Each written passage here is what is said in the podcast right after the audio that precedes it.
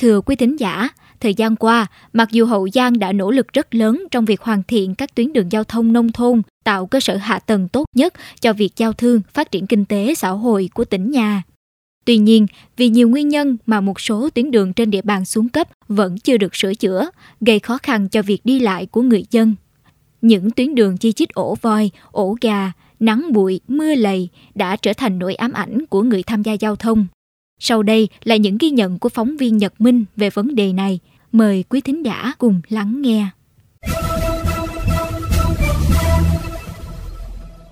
Xe tải nó chạy nhiều quá nên nó hư. Khó chạy lắm. Sửa là hai ba quận rồi đó, mà vẫn còn xuống cấp.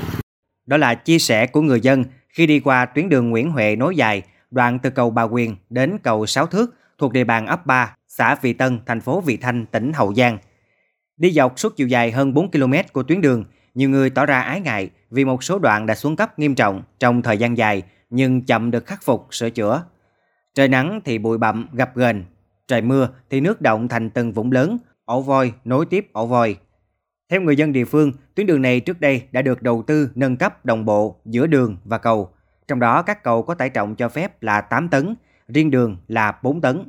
Thế nhưng, bất chấp quy định, nhiều xe có tải trọng lớn vẫn thản nhiên lưu thông vào, gồng gánh lượng xe quá tải, quá khổ mỗi ngày, tuyến đường vốn đã thảm, nay còn thảm hơn. Ông Trần Ngọc Hưởng, người dân địa phương đề xuất. Đi lại của ờ, con em học sinh với ờ, bà con gặp nhiều khó khăn. Nước thì mưa một cái nó ngập tràn hết trơn rồi cũng gây tai nạn té lên té xuống. Bà con đi đứng ờ, sợ cái tuyến đường lắm. Bây giờ nói chung là cũng mong cấp trên cũng quan tâm để sửa lại tuyến đường cho bà con đi lại dàng Tình trạng xuống cấp tương tự cũng đang xảy ra với tuyến đường kênh 10 thước ở xã Vị Tân, thành phố Vị Thanh. Từng mảng bê tông bong tróc, sụt lún, tiềm ẩn nguy cơ tai nạn khiến người dân lo lắng mỗi khi đi trên con đường này. Ông Trương Văn Cường, người dân địa phương cho biết. Tuyến đường 10 thước này mấy năm nay nó nó, nó bể nó, nó xuống cấp rất, rất là trầm trọng đi lại rất là khó khăn. Con em nó học sinh rồi nó đi nó cũng té hoài thành ra bây giờ phải ờ, làm sao mà nhờ, nhờ ờ, chính quyền hay nhà nước gì đó để mà, mà ủng hộ làm cái con đường đó. Có thể nói, phát triển và đồng bộ hệ thống hạ tầng giao thông, từ đó thúc đẩy phát triển kinh tế xã hội của tỉnh là một trong những mục tiêu quan trọng hàng đầu mà Hậu Giang đã và đang thực hiện. Tuy nhiên, do điều kiện kinh tế còn nhiều khó khăn nên nhu cầu hạ tầng trong tỉnh còn lớn, rất cần thời gian và nguồn lực để thực hiện. Theo Ban chỉ đạo chiến dịch giao thông nông thôn thủy lợi và bảo vệ môi trường nông thôn tỉnh, về giao thông từ năm 2004 đến nay đã xây dựng được 7.918 km, trong đó đường làm mới hơn 4.941 km, duy tu sửa chữa trên 2.306 km. Phát biểu tại hội nghị tổng kết chiến dịch giao thông nông thôn thủy lợi và bảo vệ môi trường nông thôn năm 2023 diễn ra vào ngày 15 tháng 11 vừa qua, ông Trương Cảnh Tuyên, Phó Chủ tịch Thường trực Ủy ban dân tỉnh Hậu Giang cũng đã yêu cầu các địa phương khẩn trương rà soát, nắm lại số lượng cầu, đường cần phải đầu tư xây dựng, nâng cấp, sửa chữa để có kế hoạch cho phù hợp.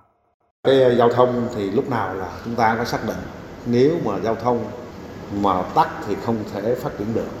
Đây là một cái giao thông lúc nào phải đi trước, đi đầu trong tất cả ờ, kể cả quốc lộ, tỉnh lộ, huyện lộ, giao thông nông thôn. Nếu mà chúng ta thông suốt thì hàng hóa do tỉnh thuận nông mà tỉnh nông nghiệp thì hàng hóa nông sản của nông dân thì mới đi ra cái thị trường nó đáp ứng nhanh đảm bảo cái, cái giá cả cho người dân. Điện đường trường trạm là những điều kiện cần thiết để an sinh xã hội thúc đẩy phát triển kinh tế. Mong rằng chính quyền địa phương sớm có giải pháp để nâng cấp sửa chữa các tuyến đường xuống cấp giúp người dân đi lại dễ dàng nhất là đêm hôm.